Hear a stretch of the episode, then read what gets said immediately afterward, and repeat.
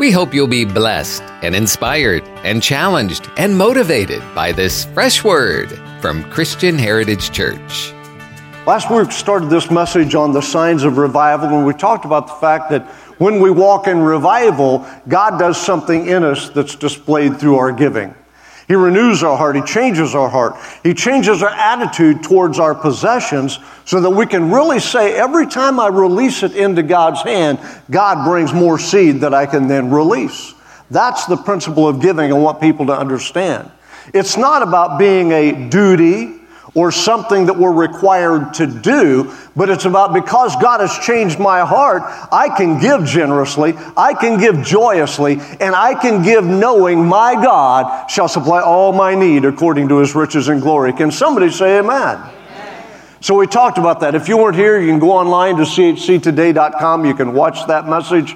Uh, it's already on the podcast. You can go there and listen to it, to download it, so you can listen to it in your car.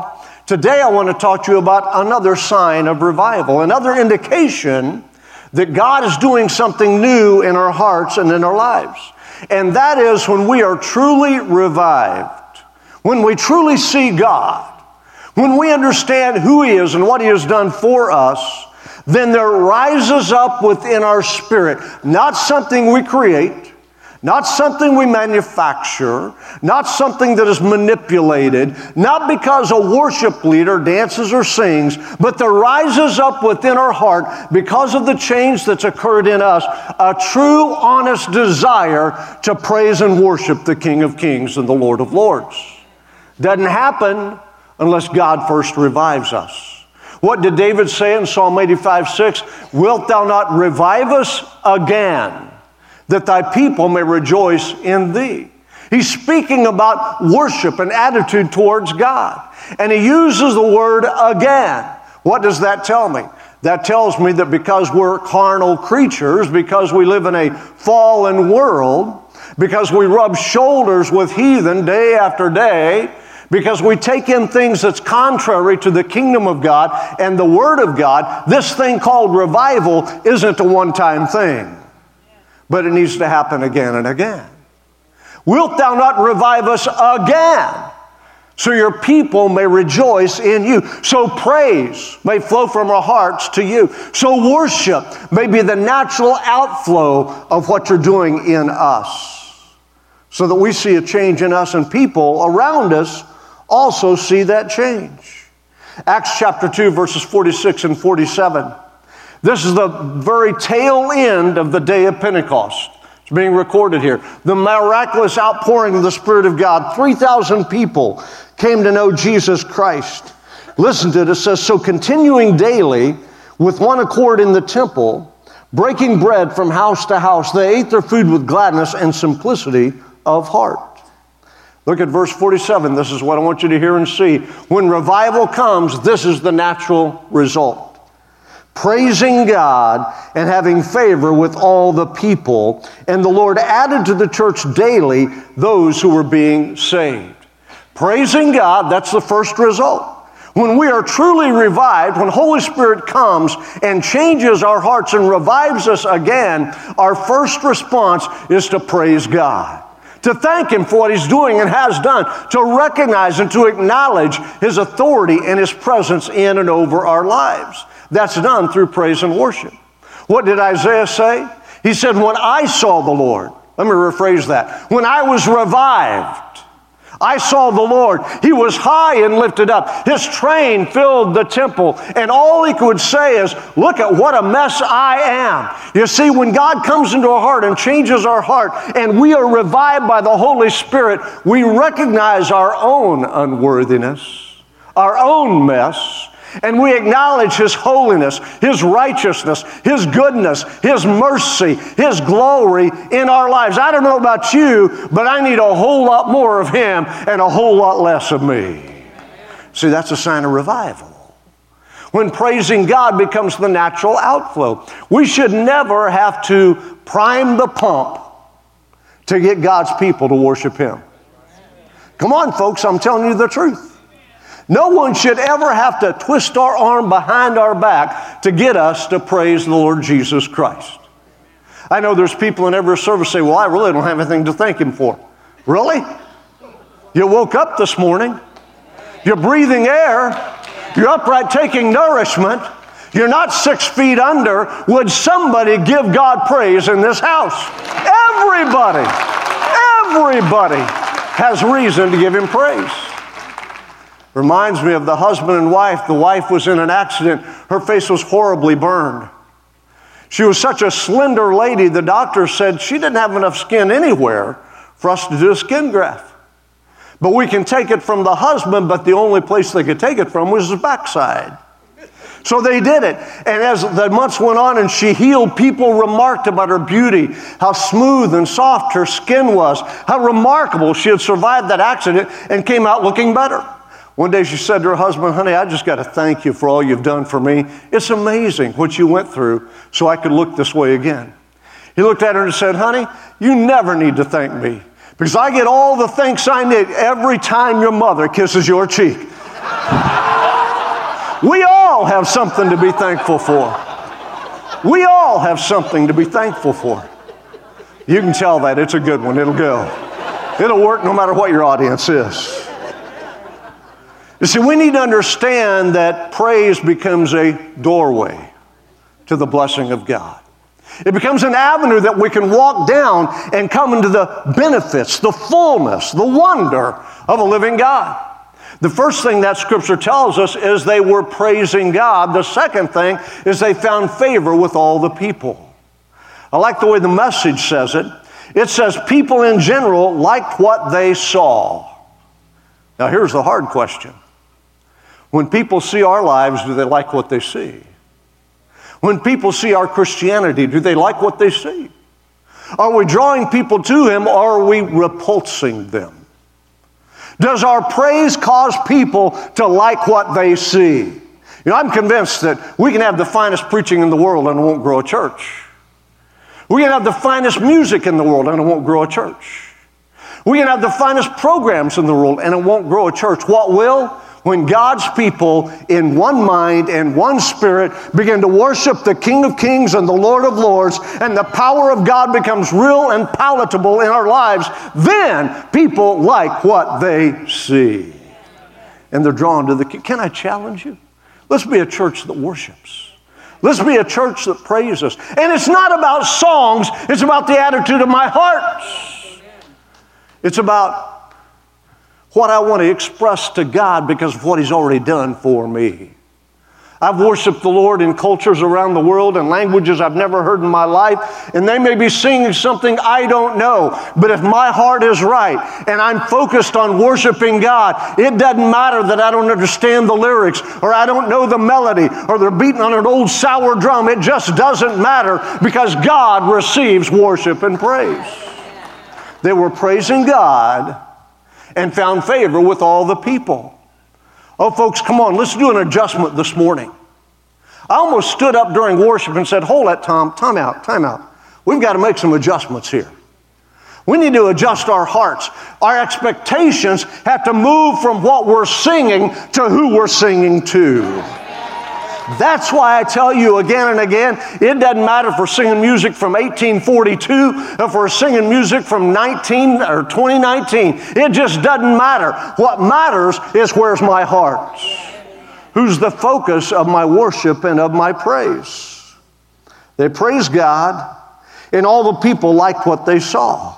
Praise becomes a doorway to God's blessing. It opens the door for growth in the church. It becomes the avenue that sinners walk down to meet a living God. Oh, listen, if you can't tell about God and talk about a God and praise a God that's bigger than what the world has to offer, why are you here? Who are you serving? It's time for the Church of Jesus Christ, you and I, to recognize our primary responsibility when we walk into this place. Is not how we look, it's not how we're dressed, it's not the songs they sing, it's not the temperature or the sound, but our primary observation and our primary responsibility is to worship, praise the King of Kings, to magnify Jesus. And it doesn't matter if people don't like it because when we praise Jesus, His presence descends and people do like that. That's what everybody needs is an encounter with the living God. Go back to the Old Testament. It was about three to four hundred years from the time Joshua led the nation of Israel across the Jordan River to inhabit the land that God had promised Abraham until David took the kingdom and united both uh, the northern and the southern kingdom, about three to four hundred years, depending on who you're reading. And when David did that, he instituted a new form of worship in Israel. He brought in instruments, he brought in exuberance.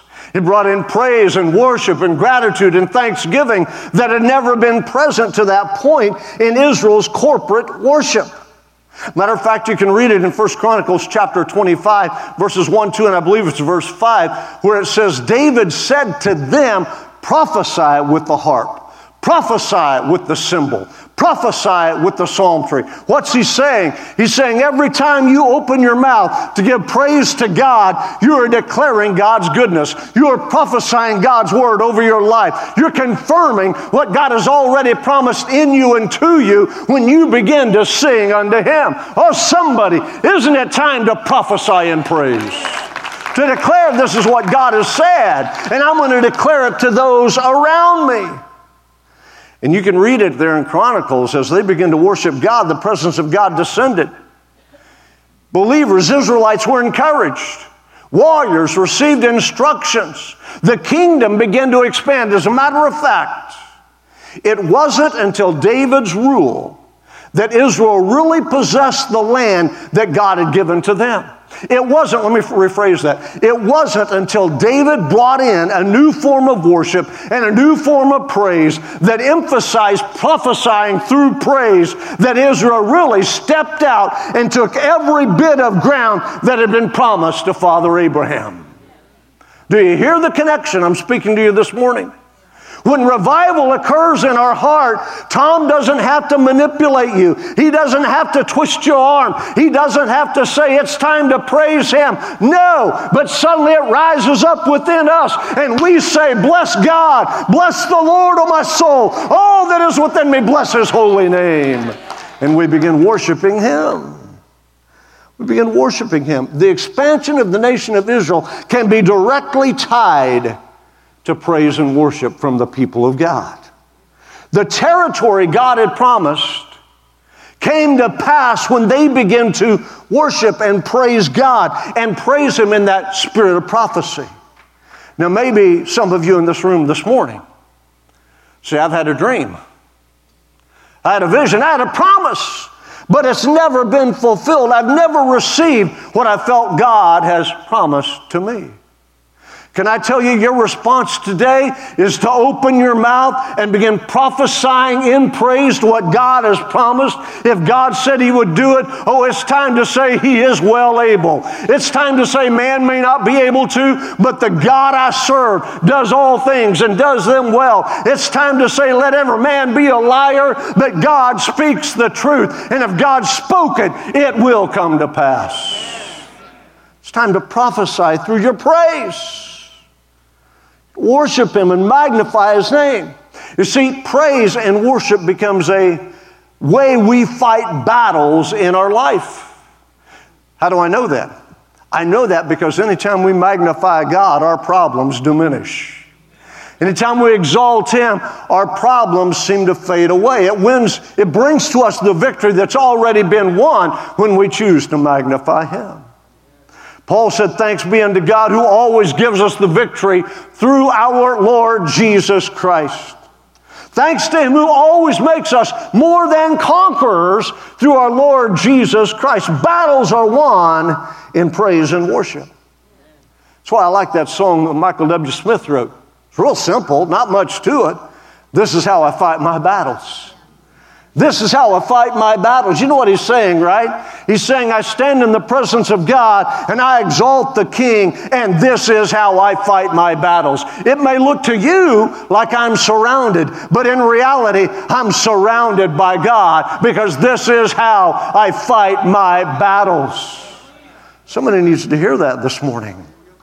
You need to understand that God gets excited about our praise. Psalm 149, verse 1 says, Sing to the Lord a new song. maybe you need to stop singing that same old stuff you've been singing and learn a new song.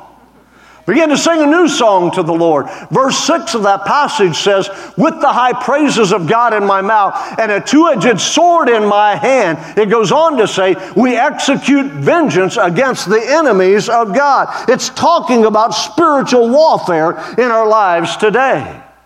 We understand we win battles, we see victories when we choose to give God praise. You know, there's one thing I know for sure it doesn't matter if you can sing a lick or if you're an absolutely wonderful singer and musician. It doesn't matter. God isn't looking at your talent, God is looking at your heart. And if you're like me and you can't carry a tune, He still loves it when you lift your voice to praise Him. With the high praises of God in my mouth, I'll have a two edged sword in my hand, and we will execute vengeance against the enemies of God and see the kingdom advance through His power and might.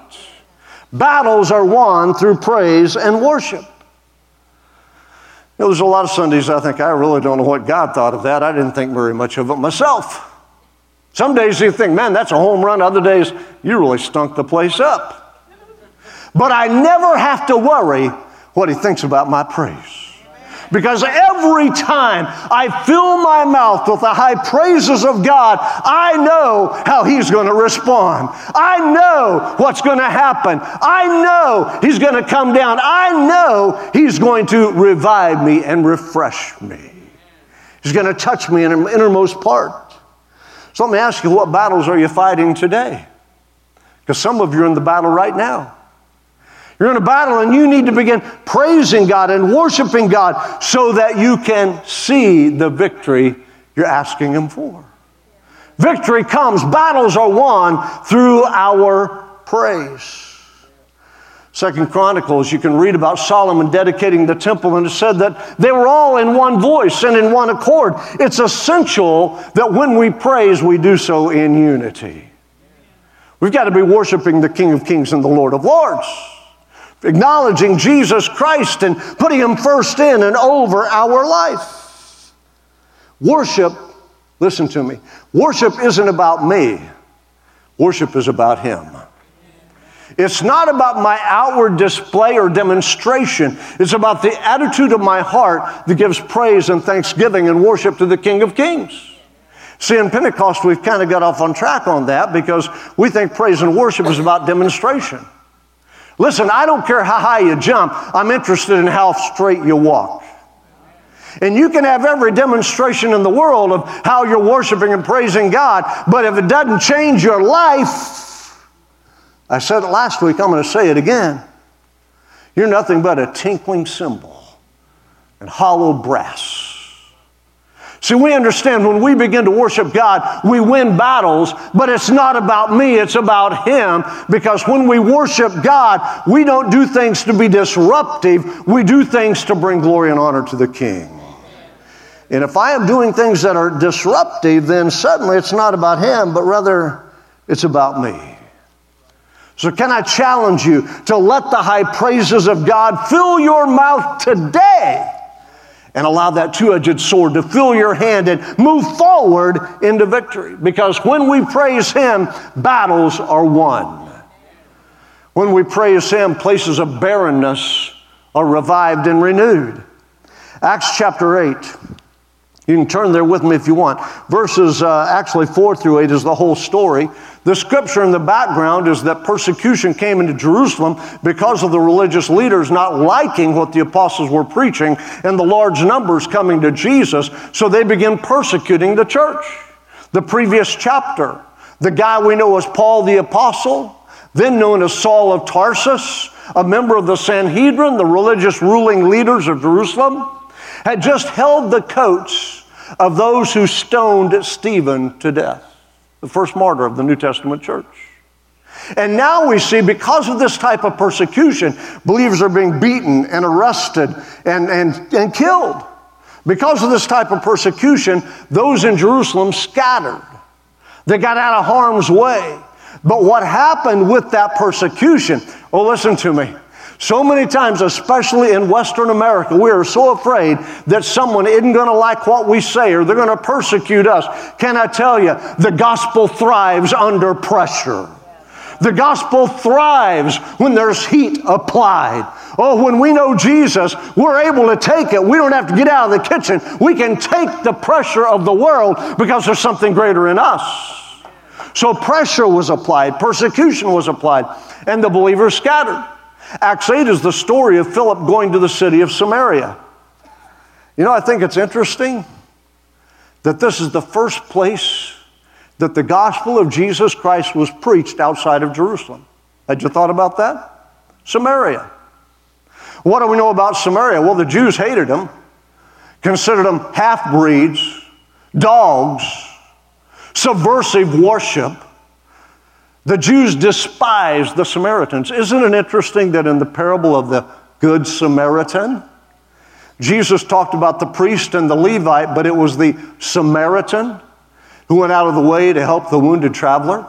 Did you ever think about that? Jesus drew a word picture of a person that was despised by his audience to show them the love of God. Isn't it interesting in John chapter 4 that Jesus said, I have to go through Samaria? He had an appointment with a Samaritan woman who had been married five times and was living with a guy that wasn't her husband. And Jesus said, I've got to go for a divine appointment with her. He went to Samaria, the place the Jews despised, looked down on. You talk about cross cultural ministry, that was it. You're talking about breaking racial boundaries and lines, that was it. He, he showed it to us very, very clearly. So in this scripture, Philip went to Samaria, of all places. Read it with me. Verse 4, chapter 8.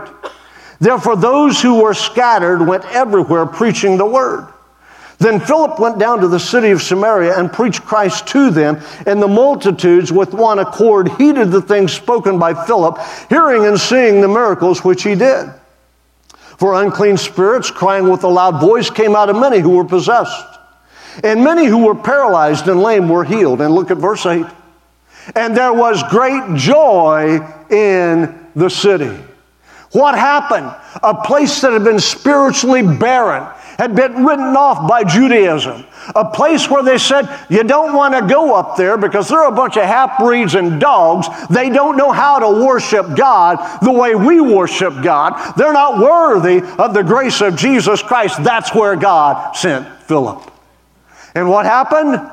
Great joy filled the city. Why? Because in places of barrenness, in places that have been written off, in places that have been X'd out. There's no hope there. It's a burned over field. It's a dead vision. It's a promise that will never be fulfilled. In places of barrenness, when we begin to praise, great joy fills our lives. Oh, somebody get this in your spirit this morning. Understand that praise leads us from barrenness to blessing. It's time for the church of Jesus Christ to stop moaning and groaning about what we don't have and start praising Him for what we do have. Great and mighty and faithful is the Lord my. This is how I fight my battles. This is how I fight my battles. What area of barrenness is in your life? What area has been laid to waste? You've X'd it off. Said there's no hope. What vision has died? What dream? Has been buried in a place of barrenness. See, I believe God is saying to you today, it's time to stand up and begin giving me praise. And when you do, that barren place turns to blessing. That barren place turns to blessing. Hosea chapter 10, verse 12. It's a powerful verse of scripture.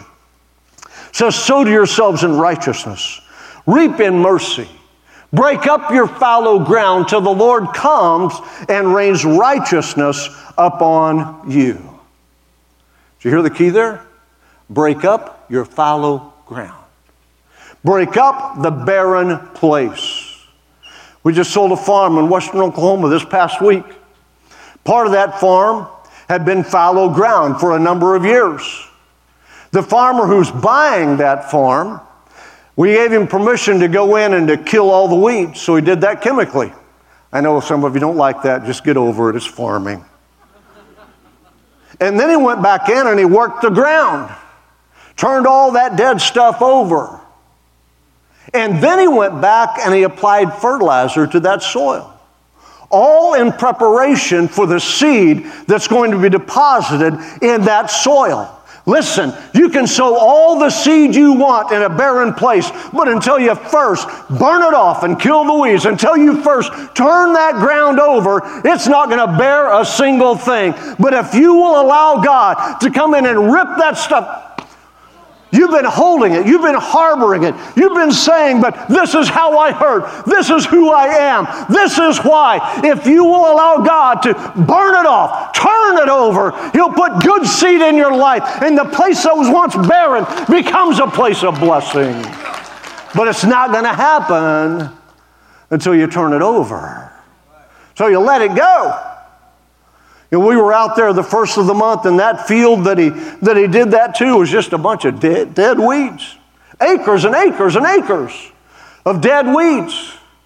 I didn't go back to the farm this last time, this past week, but I know what it looked like because I've seen it many, many times. It was a piece of flat ground. The soil was fresh, vibrant, alive. So he turned it over 10, 12, 18 inches deep, and he brought it up from underneath and put the good stuff on. Oh, somebody hear me this morning. If you will simply allow the Lord God to take that stuff out and to turn it over in your life, you won't see that place of barrenness anymore. You see a place of blessing, a place of produce, a place where God brings fruit into your life. Quit living in barrenness. There's no need because when you begin to praise Him, that barrenness turns into blessing. What did Isaiah say? 54, it may say 64 in your outline. If it did, I apologize. Put 54 in there. He said, Sing, O barren one. You who have not borne, break forth into singing, cry aloud. You who have not labored with child, for more are the children of the desolate than the children of the married woman. Do you hear what he's saying? He's saying you got a barren place in your life. You haven't been bearing any fruit from that place. It's time to turn it over, to break up the fallow ground. And it's time to allow the Lord to come and rain righteousness upon you until you see the fruit of that blessing. Verse 2, he said, Enlarge the place of your tent. Here's another thing you need to catch. There's a lot of times we're willing to take the first step, let him remove it, but we're not willing to take the second step. See, in order to enlarge the place of our tent, that stuff has to go. We can't be hanging on to it. Yes, Lord, I want you to help me revive this barren place in my life. I want you to help me get over that hurt from 30 years ago. I want you to help me get over that rebellious teenager. I want you to help me get over this addiction. I want you to help me get over this financial crisis. I want you to help me get over this job loss, but we refuse to turn it loose. Why do I say that? Because we're always talking about it because we're always looking back. Listen, friend, you can't move forward if you're looking backward.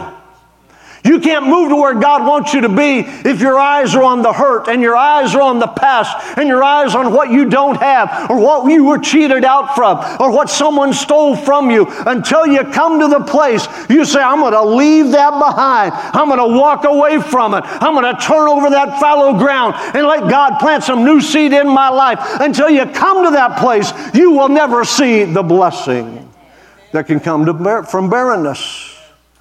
He is a God who makes barrenness blessing.